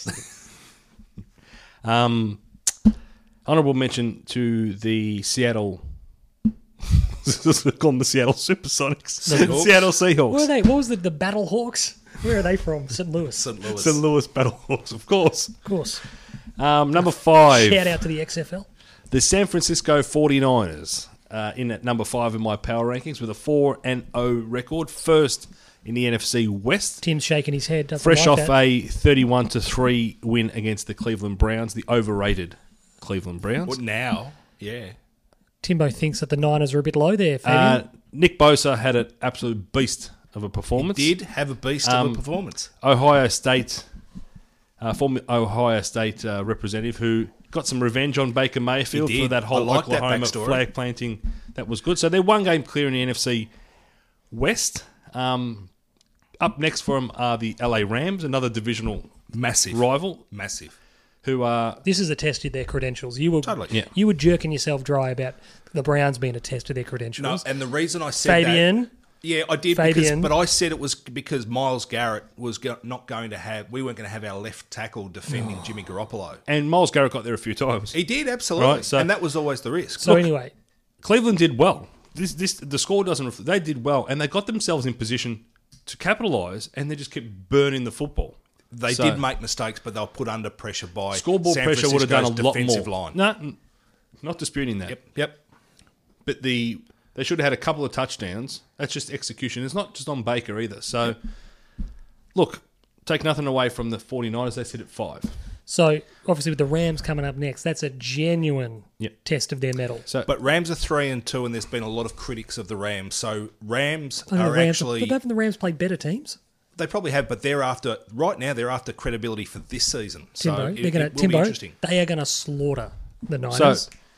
Let's the power watch. rankings have got nothing to do with ladders positions. It's just who I think are the best sides, and I'm going to generally go with two teams from the AFC, two teams from the NFC, and then a wildish Yep. from either side. So at number four, I've got the Los Angeles Rams, who are sitting at three or two. They're sitting third in their conference. I still think they lost to a divisional rival in the Seahawks. So this fortnight was supposed to define their season.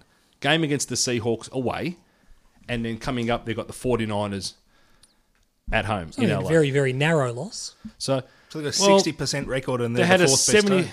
they had a 76 yard 10 play drive at the end of the game ends up in a greg zerline 44 yard field goal to win it and he misses Jeez, he doesn't miss a lot. so they should be 4 and 1 going into a game against the 49ers to head their division and unfortunately they're sitting third so but to me Sometimes, Fab, the sport, the margins are very fine. they're they're the fourth i still got them at 4 I love our shot put performance. Very true. and this is why i said an honorable mention for the seahawks because they actually sit above the rams and in a very clogged nfc and, west and beat them. conference. So, correct. So they're at number four, the Rams, for me, because I still think they're a very well balanced team on both sides of the football. And if things get rolling, they'll be there at the pointy end of the year. At number three, I have the Kansas City Chiefs. Uh, sitting at four and one, first in the AFC West, Bit of a fresh off shock. a fresh off a loss to the Colts at home at Shock Arrowhead result. Stadium. It was the worst game of the Mahomes era, not his worst game. but That- that- collectively, that, Colts are horrible. that touchdown, they couldn't they couldn't get any offense m- the going. scrambling, the Mahomes touchdown, it just proved why Spencer Strasmore was so keen to lock Patrick Mahomes down to a long-term deal. But- Is that part of season five? 'Cause I don't- Yeah, that's Spencer Strasmore bought the Chiefs. did he? He owns the Chiefs, and he locked down with um, what's the what's the agent's name? Something Antolini.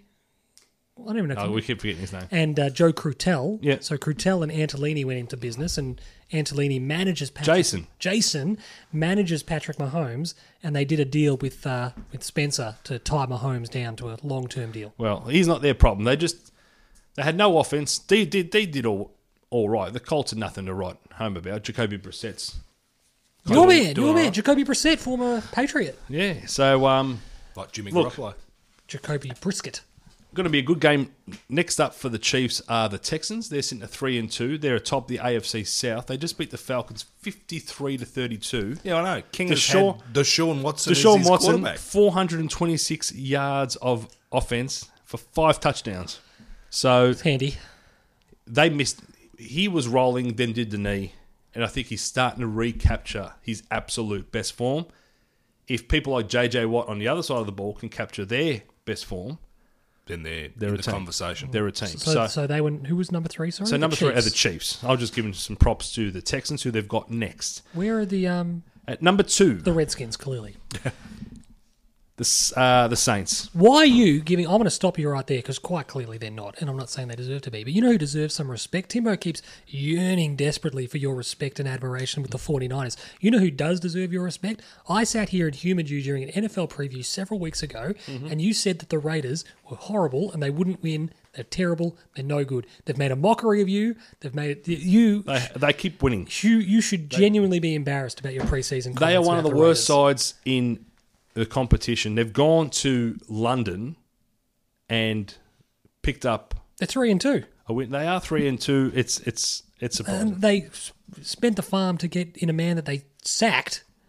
They got nothing for him, and they're three and two. You, Shout out s- to Antonio You Brown. said even with Antonio Brown, they're going to be dreadful, and They are. Like I said, they've made a complete and utter mockery of you. I think you should retire the segment in shame. Collingwood were five zip when they won after five rounds and they won the spoon. So let's just calm down.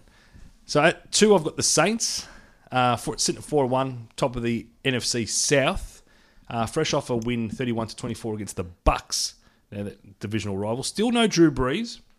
Now Teddy Bridgewater, who everyone thought couldn't get the job done, he's uh he's throwing for he's throwing for what four touchdowns and three hundred odd yards of offense. So He sounds like a like an all time player. He was good until he got injured. Here we have Teddy footage of the Packers quarterback Teddy Bridgewater. So he did his Something like that, knee. you know, from like an old style. Black I'll- and white. I'll always have a spot, soft spot for Teddy Look at the Bridgewater arm. because he he doing his knee allows us to trade um, Sam Bradford Yep. to the Vikings. We then play Carson Wentz and blah blah blah. Just look at this kid go, Bridgewater. So they got the Jags next, the Saints. So I, I think they continue to roll the Jags at two and three without uh, old Big Dick Nick. Um, Gardner Minshew, who there's a lot of hype around Gardner Minshew. He's It's just because he's got a fun name. Who's the guy? Um, Tim Tebow. Yes. You remember all the hype around uh, Tebow time? Tim Tebow was shit. He could run, and that's all he could do. Was he- was he he's a an athlete. He quarterback? can play baseball. He can play football. He doesn't do anything well. I, I, I don't mean was Tim Tebow. I know Tim Tebow was a quarterback, but like, was he a quarterback or was he just playing quarterback because he was really He athletic? got away with it at college level, and and he got drafted relatively. Well, it was a second rounder in the Don't end. recall. He was very very hyped, but he just he didn't have the was size. He he was not the prototypical quarterback. He's a big guy. Yeah, well, he built like a truck, but um, but they played him in a way that suited his strengths. But he was in a very strong program. He was a guy that people liked and people got around, and was a very good leader. He was a big man on campus. He was like, and he's the, the big and the man on side he was at campus. had an awesome he was like, defense. he was like Cush, they could Cush. Kush but but he just was never going to be able to transit. They were even saying that he might have even played fullback at the This next is level. Cush. So Gardner Minshew is kind of the same. He's a, he's a hairstyle and a mustache, but Is, who, He's is he, me. who does he play for? the Jags. Is he the guy that they did an Uncle Rico thing with?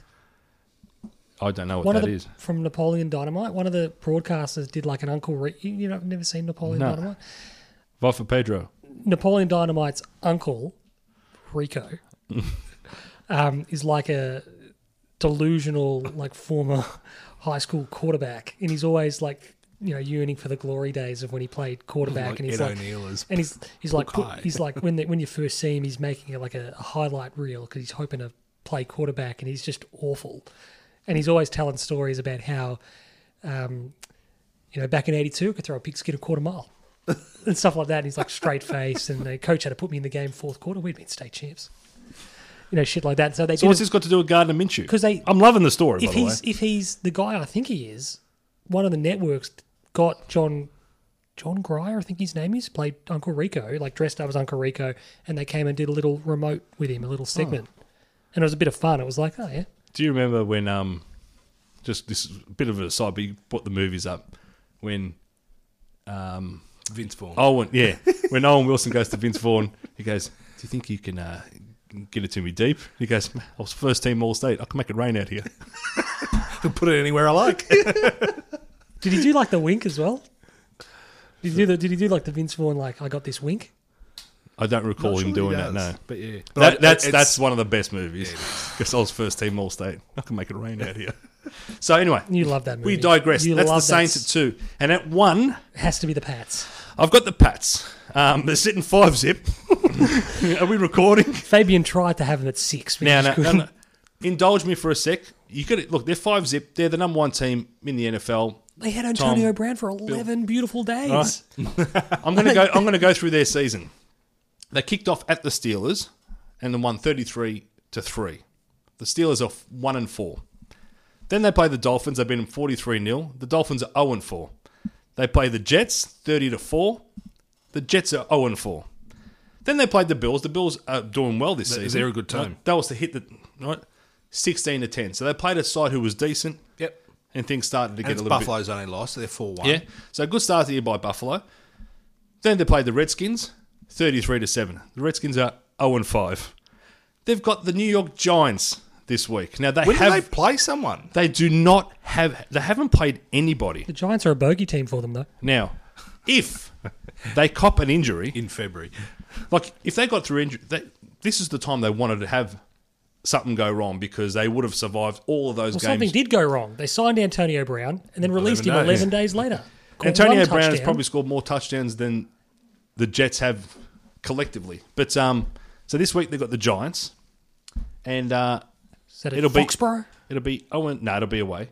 It'll be Oh, six zip for the Pats, but they haven't played anyone yet. I'll say, but they are my number one ranked team in the NFL. so Fabian's just waiting. They're just The Niners- teetering at the number one, just waiting. the to knock them Niners, over. the Rams, the Chiefs, the Saints, and the Pats. They are Fab's power rankings good stuff. for week five. Like it, like it, like it. Well done, Fab. What's Very his, happy that uh, my San Francisco 49ers were in there, even though you refused to give them any I'm, credit. I'm- I'm hoping they lose this week, Tim, because then they're going to drop. They- They'll drop to 14. They'll, you won't see them for another fortnight. Hopefully, minimum. um, hopefully that is the case. I would love for that to happen because Tim's getting a bit ahead of himself. Out Hmm, a at lot of text Levi- Out messages. at Levi, he's getting a bit ahead of himself. Did you see my. Were you watching the game? no, I, I was no, no. I just had the Big lo- fan. Nick Chubb did two huge run plays, and I, I thought my text kind of went a little bit unloved, given that this podcast is a, Chubby. a lot of love for Nick Chubb. I wasn't watching the game. I had no context what he was doing. I then flicked over the screen expecting the score to have Yeah, gone up by like- six, and it didn't. They were in the red zone and Yeah, eh? then they couldn't were. do anything. He could have. He could have literally just been on camera. For He all I took know. them from their own half to 10 yards, no, not even less than 10 yards out, and then they just threw it away. But and didn't he? I think in the end he only went for about seventy-five yards rushing for the game. But I think they were in those two plays. I was going to say in in that um, in that drive he's probably had forty-five to fifty of them right there. Yeah, So absolutely. Um, so yeah, Niners defense very strong, Niners rush very strong, which you can rely on, and it can take you to a certain point. Steve Young coming back. But but we need we need to show more. We need I like Shanahan seems to be dialing up a variety of different plays and and, and has very high flexibility in their offense. But Kyle Juszczyk went down with a uh, an MCL sprain on the weekend. He's going to miss six weeks, and he's How's, another one uh, of our best players. How's Jerry Rice looking? Uh, they showed a few highlights. He of was Jerry there, Rice Jerry. on the weekend. Yeah, they love him. I didn't get the whole Jerry Rice, Steve Young. I understand two legends, and they may have played together. I don't recall. Yeah, they did. Oh, f- Jerry Rice played for about sixteen years. Yeah, but it's Jerry Rice and Montana are Oh, the, totally, are the- totally. yeah. So I think they're. But then after after um, Young took over from Montana, he had the best target in football and just continued to throw it to him. So they still put up great numbers. They won Super Bowls together. But as you say, Steve I Young mean, was uh, all state. could make it rain out here.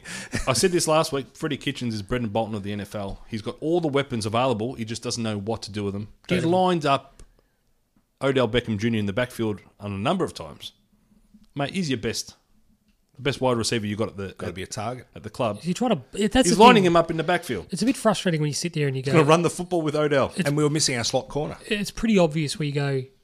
Like, don't shy. Like classic, and you'll you'll roll your eyes. You'll probably dry reach and vomit. But you sit there going, it's like give the ball to Marshawn Lynch. Yeah. Oh. Doesn't matter that they know you're going to do it. Doesn't matter that they know you're going to do it. Just you know the plays coming. All that bloke wanted to kills do was was to do the not so much the trick play, but take him by surprise. Spot You on. could You say sit there and there go- is nothing wrong I with celebrated the so conventional. Wide- hard after that Cam Chancellor reception, thinking But you sit there and go, put Odell, the two yards away with f- with four downs. put Odell in the slot, just so you go run his routes, target him when he's open, Yep. realistically, but at least have him as a target and sit there and go, yeah, you might stop him eight out of ten. But you'll draw And two. if you, but if, you'll if you draw two, players. Yeah. you've got Jarvis Land. That's the point. Having him Too in the clever. in the backfield as a running back, you're just going back to Jarvis Landry on his own. it's too clever by half. It's just So you, silly. you're not opening up the field, you know, down the ground. Yep. And you've got a monster defensive line sitting in front of you. He's not up to it. Baker Mayfield's not up to it. No, the coach, Freddie The Kitchens. kitchens, yeah, yep. Baker Baker is a second year quarterback who needs time to develop his craft. does he have that time? Does he have that time in the NFL? Do you get afforded that time? At the brands he made. Uh, pick one, yes. Yep. Yep. Because they don't have anyone else. They've got to give him time.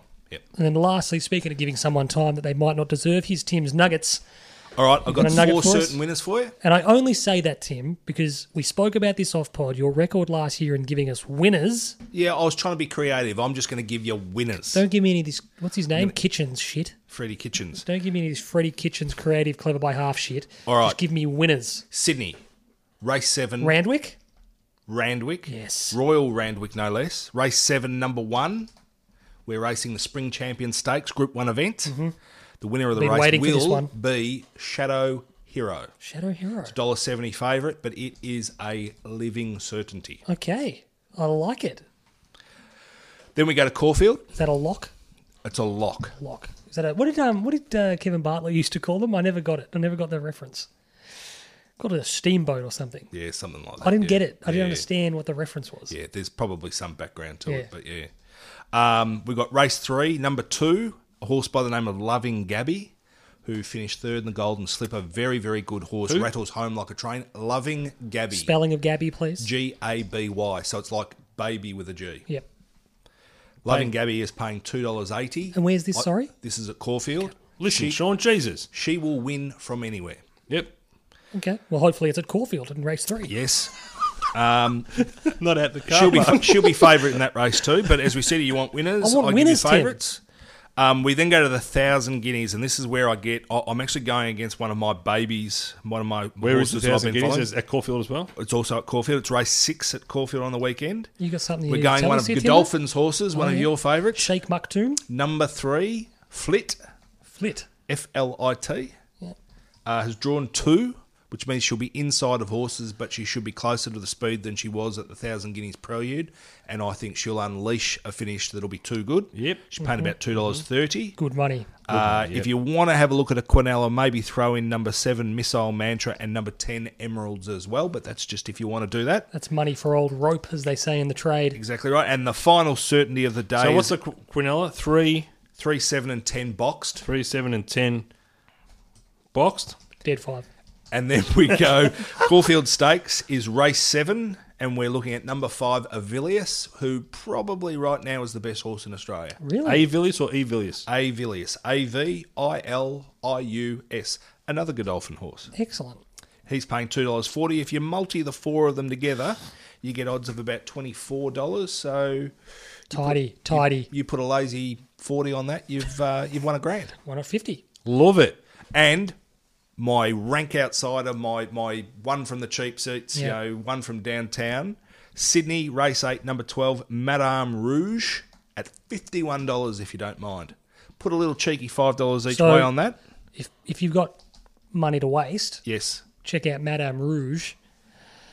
Is it Madame? Madame, M Madame A Rouge. D A M E Rouge, R U And R can you O U G E. Can you confirm, uh, as we sit here Wednesday night, can you confirm, will the rail be in?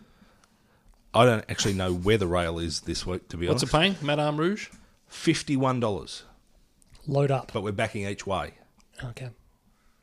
Just chump change, just whatever you got Love it. in your uh, Load up. Low. whatever you got in your car, in your glove box, whatever. $1,500. How do you put the coins into the app? you Go to the dickhead. bank, deposit it, wait for it to clear, then log But on to good the day, good day of racing, exciting. Um, some good horses, and I uh, may invest my Jeremy Cameron money. Not in Madame Rouge. Surely not. Oh, why not? no go that go that multi, um, and put ten bucks on it. If it gets up, you win two hundred and fifty bucks. I'm going to box the Quinella. Box the Quinella. I'm going to get a. Is that right? I'm going to get a. Did I you say got- that wrong? Yeah, yeah. So you got three. Why'd you stare at me like that, like how, I mu- was- how much money are you putting on? Because you got three combinations covered. So how much money are you putting on it? Uh, $10. Ten dollars. So you're going to get three hundred and thirty-three percent of the dividend. Okay. so whatever it pays times it by, what three hundred? Three and a third. Well, we. I've got the exacta. I'm just sitting on that You just, you're throwing up terms, aren't you? for race five, No, that's good. Thank you, Tim. Yep, yep. Nuggets are on the way. the MGA Stakes, race five out at Ballarat. It'll be out of Warnable. I think that's us done. I think it is. Um, thank you very much for your company tonight. Joined, No of course, quiz. by no We'll quiz say. tonight. Sorry, unfortunately, I, I, Actually, can I give you one question? fuck. Name the two families that have produced a father and two sons that all went first round draft picks in the NFL. Oh, Name fa- the two families. The Uh, Mannings. Mannings? The Mannings. I had are the one. Mannings. Um, so, th- what's the question again? So the father and the two sons all went as first round draft picks in the NFL. The Chubbs. Mannings are one, not the Chubbs. Went number one overall or No, first round? first round. So I think that's the thing with the Mannings is I think all three went pick one. Or did uh, did Archie go pick one, or was he just a first rounder? Don't recall. you're asking the question, Timbo. Well, I'm saying they're first rounders. I'm not committing to positions.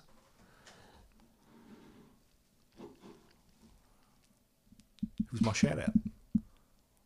It's your shout out. We were listening to you. Oh, Tim. so I was- Yeah, Nick Bosa. The Bosas. Mr. Bosa, John Bosa was a first rounder. Was he really? And Nick Bosa and Joey Bosa, both first rounders. He went to the Miami Dolphins, John Bosa. Zidane now could probably get a game for him now. Probably Does would. Joey finish his holdout, or is he still uh, I holding don't know out? actually what Joey's doing. No, he's at the Chargers. He held he's out. He playing. went pick five. Oh, and yeah, then, originally, and, and yeah. he, and he refused to sign his his professional contract. That's what I find weird about the NFL or, or American sports in general. You get drafted, and then yeah, I don't have to sign that contract. So We'd you, like you- it if you did. no, no, I'm saying you don't. You, Well, Bo Jackson went pick one and never si- ne- never played a down for the Tampa Bay Buccaneers. first round draft picks. Sam Walsh gets drafted. He doesn't. He just gets offered. what- He gets paid whatever a first round draft pick gets paid. That's right. It's it's in the preordained. states. You can you can negotiate. Seems your- pretty straightforward. You just lock in a minimum. This is the two you sign. Have to sign an X year deal. It seems pretty. I don't Hmm. know why there's any angst at all. Going if you want to play in the league, if you want to make the money that's associated with the league, here are the rules. Seems pretty easy. But your second contract is where you make money. exactly. In But the that, NFL. ex- either way, so you sit there and go, yeah. If you're a so first you got to round, prove over four years that you can play at the level, and if then you're a first round you pick, get paid. you get a three year deal, whatever it might be, and this is your money. And then if you make the grade, that's when you make your money. Yep, absolutely.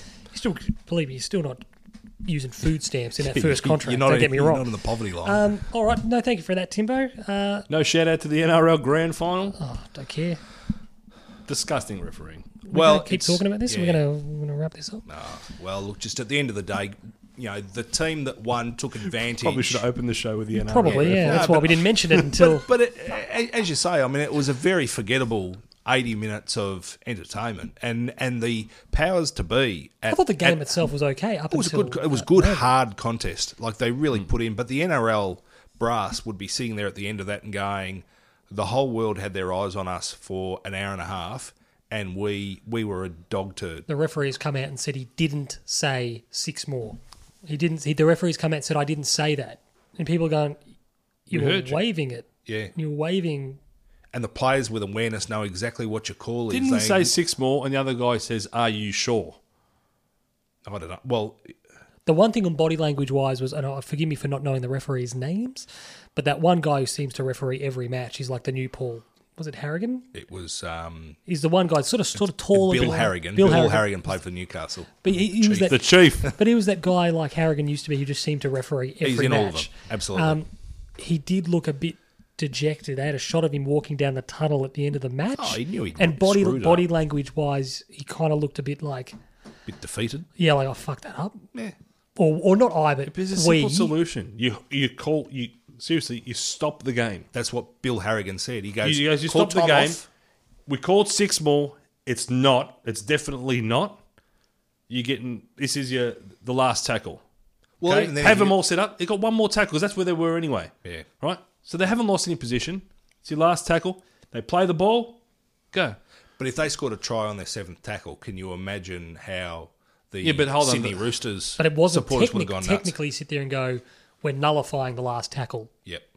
because it was an incorrect adjudication. So we're nullifying the tackle. Obviously, that creates a Pandora's box. It's better than the Roosters going up the other end and scoring a game-winning Mate, try. I kept saying it's the, the drop goal, mate, the field goal. Seriously, rather than just attack the Roosters' line for 10 minutes, sit there and go, get the point.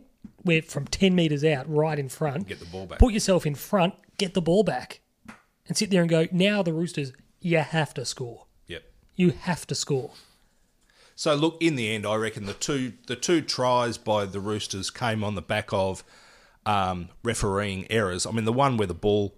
I mean, I, I guess I guess the ruling is if you hit the fucking drinks carrier trainer in the head, it's just play on and whatever happens after that. But the fact that it ricochets off him and then they say it's now come off you and Sydney get the the feed was I just think it's pretty straightforward. You, sit, you just, the ball's dead. well As soon as it hits, and not if a it, referee. and if it as hits such. him, it- it's it's got to be ball's ag- dead. it's got to be against that team. I I agree mean, completely. And what the fuck was he doing on the ground within three minutes? Who needed a drink within the Was I first playing? 150 seconds of the game? was I playing? Mate, it's a very physical game. Knackered. Um, all right, good stuff. We wrapped up now. You can, Nicely you, done, can you boys. edit that and put it at the front at the start of the podcast? Uh, so thank you very much for your ears tonight. Uh, I've been Sean Peter Budge, as always. Fabian Guadagnolo's been here as well. Arrivederci, ragazzi. Tim Davis, Singlets, he's here. Always a pleasure, Sean. Excellent. We'll catch you next week. Um, I think we'll be on Thursday, so we'll actually be able to dissect the whole trade comings and goings. So Yes, it is Thursday next week. Sean and I are at the wrestling. yeah, so that'll be Wednesday good. night. So d- so we won't be doing the finish of the trade period live like we did last year because No, that 'cause- was good. No, it was terrible because people listened to it 15 hours after the trade period ended. it wasn't good, like good point. While we were doing it, It's it was good for fun. us. so. Thank you very much. We'll catch you next time. Toodles. See you later. Oh, by the way, before we do go, Fabian, I was, I was tossing up whether to set it up, and I think I will. This week's song, I've told you what it is. 80s banger. It's an 80s banger. No, it's not an 80s. I don't even know if it is an 80s banger. We should we It's should an actually early 90s either banger. Pick the song, and if he doesn't play it, the next week we will just sing it I'll just mid- edit it out. mid mid pod. I'll Sean. just edit that out. Sean, you didn't even do. we're going to bites cut last to week. we're going to cut to um, we're going to cut to uh, the friend of the podcast. I contacted him during the week via Ouija board to get his thoughts on Manchester United's current predicament. Predicament. So he's going to sing us out. Pierre. Yeah, yeah, Pierre. Um, so, so we're going to get sung out by a friend of the podcast. Uh, he's going to sum up where Manchester United are currently. She's a good girl. Loves her mama, loves Jesus, in America too. She's a good girl. Is crazy about Elvis, loves horses, and her boyfriend too.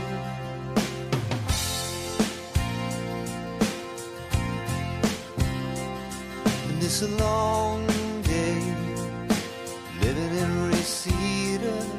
There's a freeway running through the yard. And I'm a bad boy, cause I don't even miss her. I'm a bad boy for breaking her heart. Now I'm free. Free falling. Yeah, I'm free. Free falling. Now the vampires walking through the valley move west down Ventura Boulevard and all the bad boys are standing in the shadow and the good girls are home with broken hearts. I'm